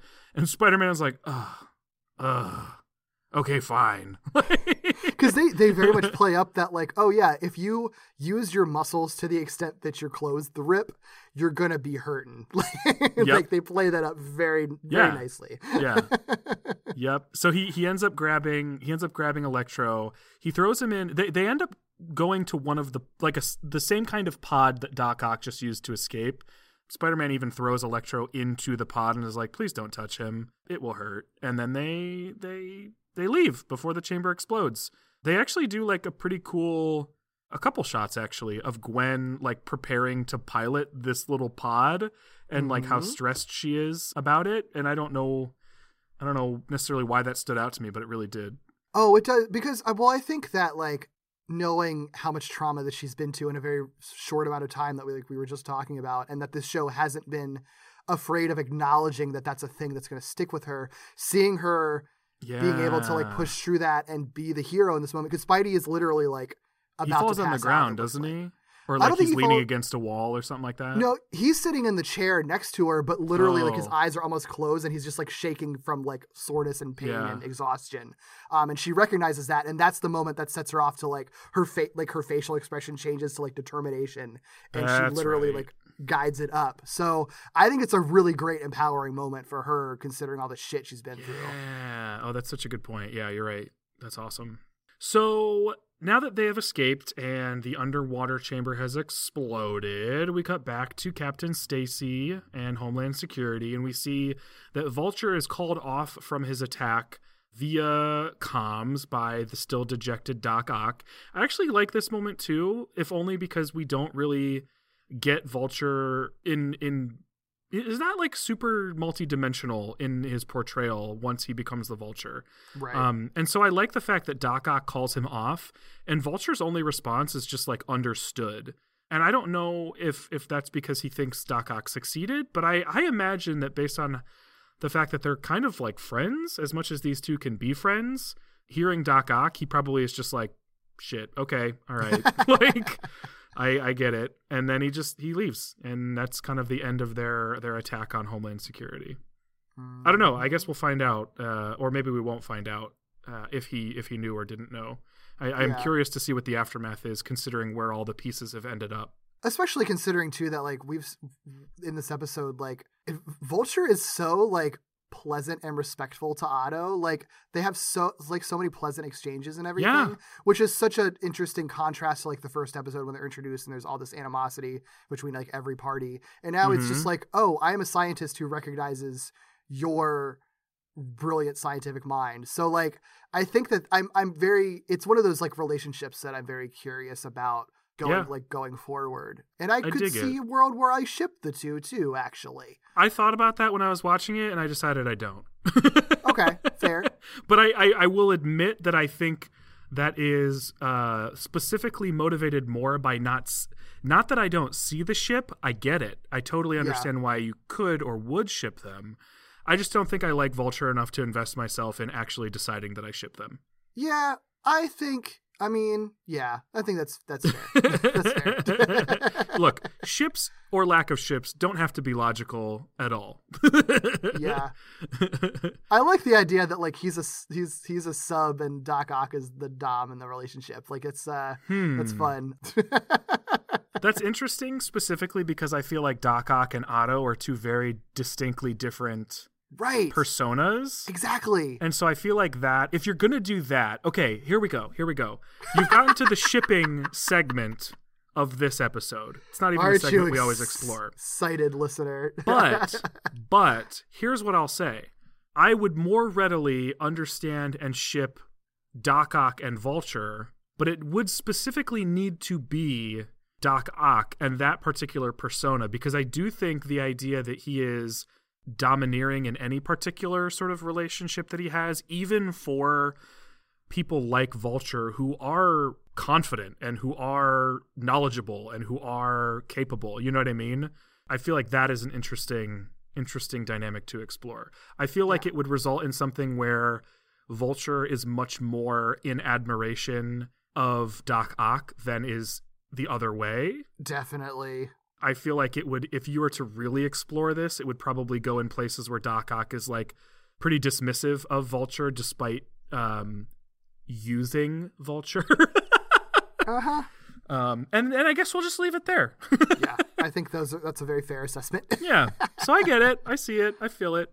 Yeah, yeah. The ship conversation is relevant because the end of this episode is very much uh, about ships anyway. So Yeah. it all it all makes sense. Yeah, we're just transitioning, guys. It's a segue, okay? Yeah, exactly, exactly. yeah, because you know, uh, just to close out this whole plot, like uh, since Stacy gets the call, gets a call from Gwen, so he knows that she's safe. He knows the plan's all over, so he destroys the little flash drive micro SD card thing that he was using Yeah. uh, to carry out the plan. So it's like a final, like, okay, it's over, we're done, not going to happen. So that's all good. Um, and then that's when we cut back uh, at home. It's like literally about like just a few minutes from um, from the ball dropping. And Peter calls Gwen's phone. Uh, he's a, it's suggested that he's been trying multiple times to get Yeah. to Gwen. Um, and May is even like clearly like shipping them too because it's just like, oh, I'm sure she appreciates it. It's very nice. You two are so cute. But he's trying to call her over and over again, and this time it's Captain Stacy that that answers, and he's he's he's got Gwen's phone and is like, nah, it's she just went through a traumatic event. I'm not going to let her like, talk to kids about the relationship drama right now. Bad timing, Yeah. which is just- fair. Yeah, I mean, like he doesn't know Peter from a you know any other kid at school necessarily. Well, I mean, he knows. I think that he does. He knows that they're... they're- like best friends. I guess what I'm getting at is he he doesn't have the context of knowing that Spider-Man was involved in any of that. So it's just like teenage boy calling. You know what I mean? Yeah, sure. He just Sure, wants to sense. spend New Year's with his daughter, his traumatized daughter. who almost just died. Yeah, Yeah. he had to deal with like ransom bullshit about. Yeah. yeah. It, it, it, it makes sense. And I do think that clarifies itself by the way that Gwen reacts, right? Like, I don't think it, it, it feels, and this is, I think this is subtle, but it, it does feel more like he is not necessarily limiting people's ability to access Gwen f- because, like, he's scared because she was traumatized so much as, like, I just want to be with her.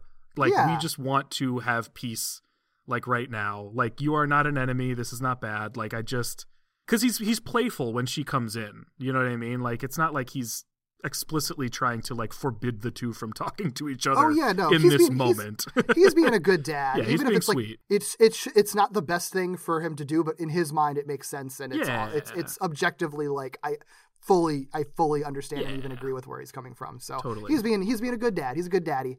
But but you know Gwen comes in and she's surprised that he has her phone. And yeah so she's like she it, Peter can hear hear this in the background that Gwen's like no give me my phone. He's like no you're no young lady you're staying with you know they're they're yeah, Yeah. they're playing with each other. It's fun. It's cute.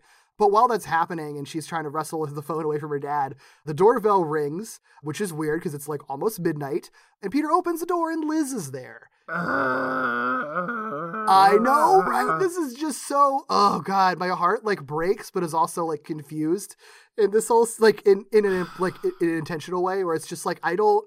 I know how I feel about this, but I also don't know if it's the right way to feel. And like I, yeah, it's it's so so many things are happening in this moment. It's so brilliantly done, honestly. yeah yep mm. It's super artfully done because basically Liz is at the door and Peter's surprised, and meanwhile he's still holding the phone. By the way, Yeah. he he's surprised that she's showed up, and she's just like, "Hey, you know, I ended things with Flash for good because I realized that I really want to be with you." And then as the ball drops, she kisses him. The New Year's music is playing, and they pan down to the phone, which is still in Peter's hand and is still connected to Gwen. And she's finally gotten her hand on the phone, and she's saying, "Hello, hello, hello," Uh, he's kissing Liz Allen. Ugh, it's it's okay. It's so good and so frustrating. Right? and it's only as frustrating as it is because it's so good. Like Yeah. it's so good. Uh and i i still am you know we we talked about this uh, a couple weeks ago. I still really feel like liz allen is not a not bad. Like it, it like I, I don't think she's ever portrayed as being bad or someone we're supposed to root against explicitly like they've done such a good job confusing the situation in a, a realistic and frustrating way that that that leaves you walking away from these moments being really confused, right? Yeah. Like you're you're at the point where you're like, "Oh, yes, they're they're finally finally after all these traumatic events, they're finally going to just talk on the phone or say the one little thing that's going to clue each other in that's going to open the floodgates. You know what I mean? And then you have this really naturally occurring moment where Liz shows up and you're like, none of this is bad. Nothing she's doing is bad. No, and they have like they have real chemistry together. Like I like if the Gwen stuff wasn't going on, I I would want to see them together. I think it's like we were talking about before. Like it, their relationship would make sense to to Yeah. be in a relationship together. So it's like yeah, it's just the timing is just awful. If this happened in the first season when Gwen hadn't like shown her attraction to Peter, like it would be fine, you know, because because like it would still suck for Gwen, but it still you know would be firmly her fault for not ever expressing her emotions to Peter, Yeah. right? Like you know, I, I, or at least it would be a little bit more forgivable. But like in this I case, would just, I would argue that it would be incredibly sweet. Like I think if if there wasn't the situation where we were supposed to be like like uh like explicitly getting all of the missed connections between Peter and, and Gwen, I Mm-hmm. feel like most everything, with the exception of some of the stuff that happened at the ice rink, most everything between Peter and, and Liz is actually like pretty sweet, especially this Yeah. because it's it's presented as a genuine moment that came from reflection, right? Yeah. Well, and it's it's so brilliant that it's it's like a very like not even subtle parallel to the end of the first season when Yep. Gwen kissed Peter. The major difference being that Liz doesn't run away after she does it. She stands there, and that's the that's like the, kind of the big mistake that Gwen made, unfortunately. Which you know Mm-hmm. it was it was it's a terrifying moment, and she just didn't have the confidence to stay there and let their conversation continue Yeah. or or or at least follow up with it afterwards. Whereas Liz obviously is a much more confident person, and so Yeah. you know she's just like, okay, we're here. Do you want like are we gonna be boyfriend and girlfriend? Like you know you can you can like it makes sense, and it's that's what makes it so heartbreaking is that it's sort of like. And and, it, uh, and makes it understandably complicated for Peter because it's sort of like oh so they're literally like kind of on even playing fields essentially in terms Mm-hmm. of like grand gestures of love to me so what do I do with this Yeah. yep. Ugh. Ay, ay, ay, ay, ay. Yeah. I was really excited for you to get to the end of this episode because I remember I remember that moment happening and it's just such a Yeah. such like a powerfully complicated moment in a It way that like you don't like I don't know if we ever get we will ever get a moment like this on any other show that we watch. Not that there isn't like complex drama happening but in terms of like this developed like relationship drama that's happening and to end mm-hmm. an episode on this type of relationship drama where there is no clear side and and and any side if you were going to take a side at all is all valid like you know Well, and for the Um, past few episodes, they've been sort of they like built up the like they built up to the point where like Peter and Liz were a thing. They complicated it with Flash's injury, sort of led us into the direction of thinking like, oh, okay, like the Liz Flash thing clearly isn't over, and like someone in that scenario is going to wisen up. Either it is Peter wisening up to the fact that Liz is not over Flash. It's Liz wisening up to the fact that she's not as into Peter as she thought she was yeah um, Flash. Like I don't know. There's there's a number of possibilities. This is definitely not one of the ones I was anticipating. oh really uh, that's what I was curious about is if I mean I guess No, I I figured that what they were building towards was Peter seeing Liz differently than we have been seeing her so far, based mostly on the ice rink stuff. Not that she would be bad or anything like that, but just realizing like she's she's still clearly into Flash, and he does believe that, right? Like that's the result of that rink moment is him believing that she's still into Flash. Yeah. Um, and I think that confuses things. It doesn't. He doesn't swear her off clearly, but he at least has that inkling Mm-hmm. uh, enough. And, and so does Mary Jane. Like it's obviously clear to everybody that that is still a potential thing. Yeah. So the fact that that's like out there, I, I was kind of expecting that to be the direction because again, for so long, if not the entire fucking time we've been watching the show, we have been waiting for Peter and Gwen to connect, and so it's still good. I swear to God, and I, I don't even know how you're going to contain your your your ability to react or not react to this. I swear to God, if we get to the end of this series, which I know we will approach before we know it, and this is not resolved. oh my my god. Why Those do you are my make this, feelings. Why do you make this so hard for me, Doug? Oh my god. Um, I'm just gonna I'm gonna pivot from that to say I think Yeah, yeah, yeah. I think it's really I but I, I also think it's really clever. I didn't really think about this, but like I think that that it adds more importance to the the moment in the um the the coffee shop where Flash is like being just just a piece of shit to Liz, Yeah. like yelling at her to get a muffin. Because that probably I think that was the moment that's probably clued her into like I don't think I'm into this anymore. Yeah. Like you know they don't they don't like make that explicit but the fact that we have that in this episode and then the next time we see her she's like me and flash are done like Yeah. it's a thing that you don't think about while it's happening because we're used to flash being a dick sometimes and we're so caught up in the in, in the peter gwen stuff uh, generally that like oh that actually makes sense as like a major important moment for liz to make her decision and i think it's so so cleverly done and weaved into that. I think it's really smart in that it is incredibly realistic too, because everything we see Liz go through,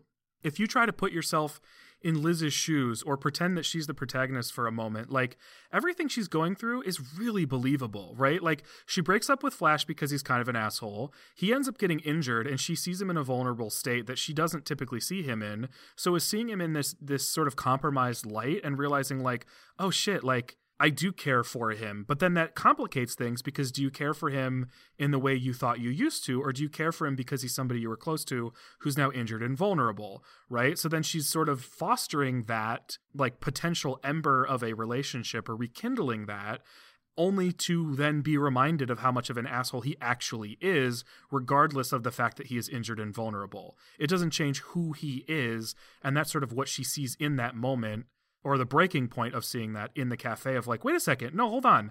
I broke up with you. You're an asshole. Like you having a broken leg doesn't change the fact that you're an asshole. And th- then Yeah. you get the clarity of like, I do in fact like Peter. And I just it's funny because I really thought it was gonna go in the other direction of, oh no, I really do like Flash. I would have been disappointed by it because Flash is such an asshole, but they're not our main characters, so I also wouldn't have been surprised. yeah yep yep yep Oh boy, it's not going to get resolved. I mean, they uh, they had so much planned out. There's no way. Whatever. All right. Anywho. now Peter gets married to MJ at the end of this season. Actually, it's, it's oh, wild. good, good. That's what I've been rooting for is uh, underage marriage. Yeah, maybe there's a time there. skip after this episode skips like five years after it's over. Oh, cool. Um, yeah.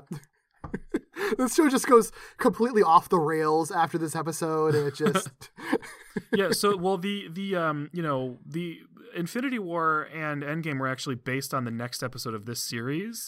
Um, so get prepared for the snap, gang. I will. Did you ever expect like going into a Spider-Man show and just figuring that we talked this much about Liz Allen, like of all characters? No, no. Nor would I expect to be as genuinely invested in Peter's relationship drama as this show has made me. Like it is like his relationship drama is a core component of Peter Parker, right? Like Yeah. I always expect it will be a thing, but I only really feel invested in it typically when he is in a committed relationship. That's when I feel invested, not when he's trying to figure his shit out because he's so so historically bad at that part of it that I'm just like, "Oh, come on, buddy." So it's like the, you know, like the um the the series that is uh god, what is it called? Oh, Renew Your Vows. Love that. That it has a lot to do with his relationship. Love it. Any stories where he's already in a committed relationship with Mary Jane, awesome. Stories where he's in a committed relationship with Gwen, totally into it. Typically, I'm like not excited about the love triangles and the the the will they won't they of it all. But this I'm like on the edge of my fucking seat. right? Because I mean, it's I think it's just always handled pretty poorly, or you know, the women are written to be vapid, or or just thirsting after Peter, or whatever. Especially in the cartoons, honestly. Um, so this, this this show just really it's and it's funny too because I also think that like for for Greg Weisman stuff, I, I feel like this is probably like the only example of like t- him writing teen drama in this way because so much other you know like Young Justice is obviously like full of teenagers, but they're like all superheroes, so it's a different dynamic. Like Yeah. this, and, and then Gargoyles, everybody's an adult. I haven't watched like Witch or whatever, but I think they all have superpowers. So like it's it.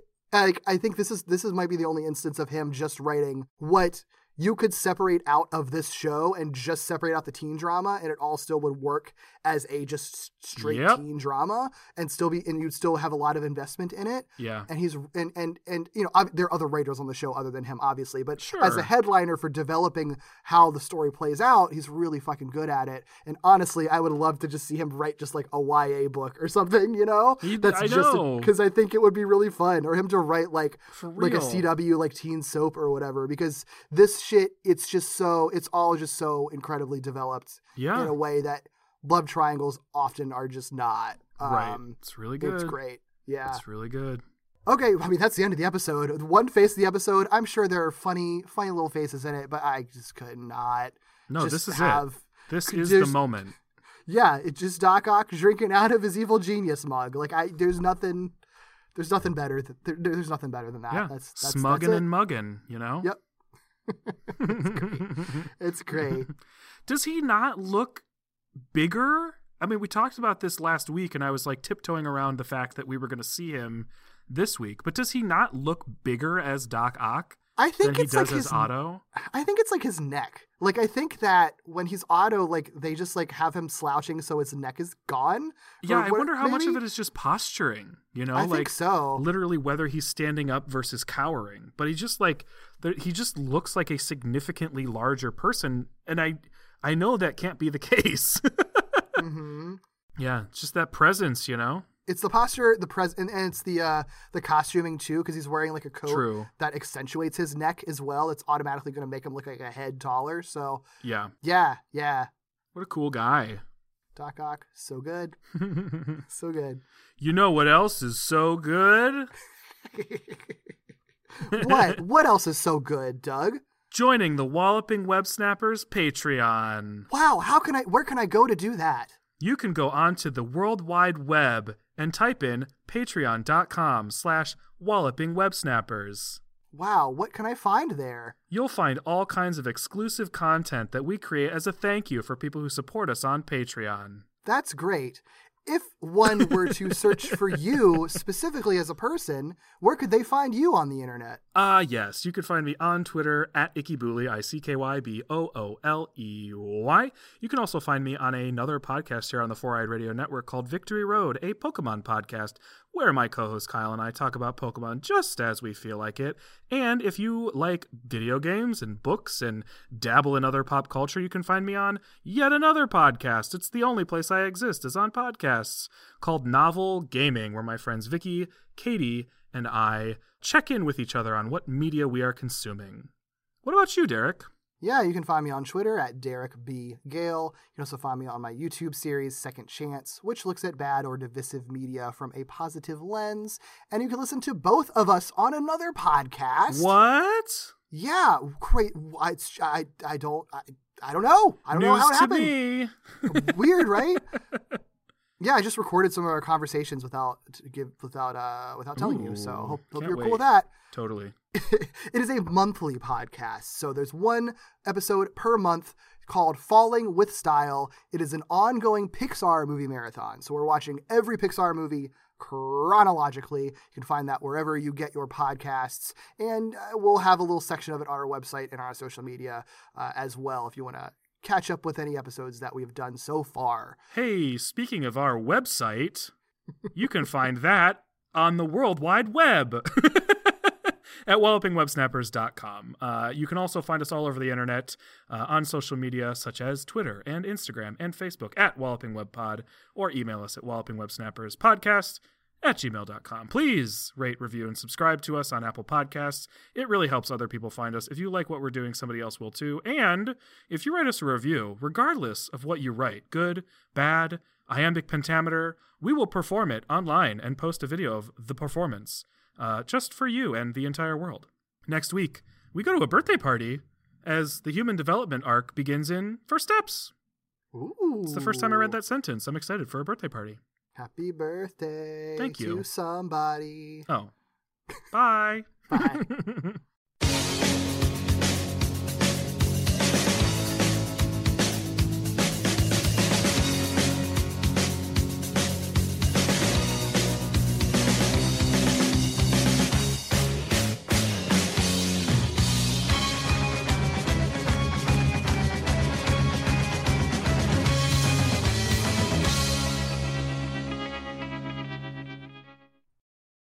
losing our minds.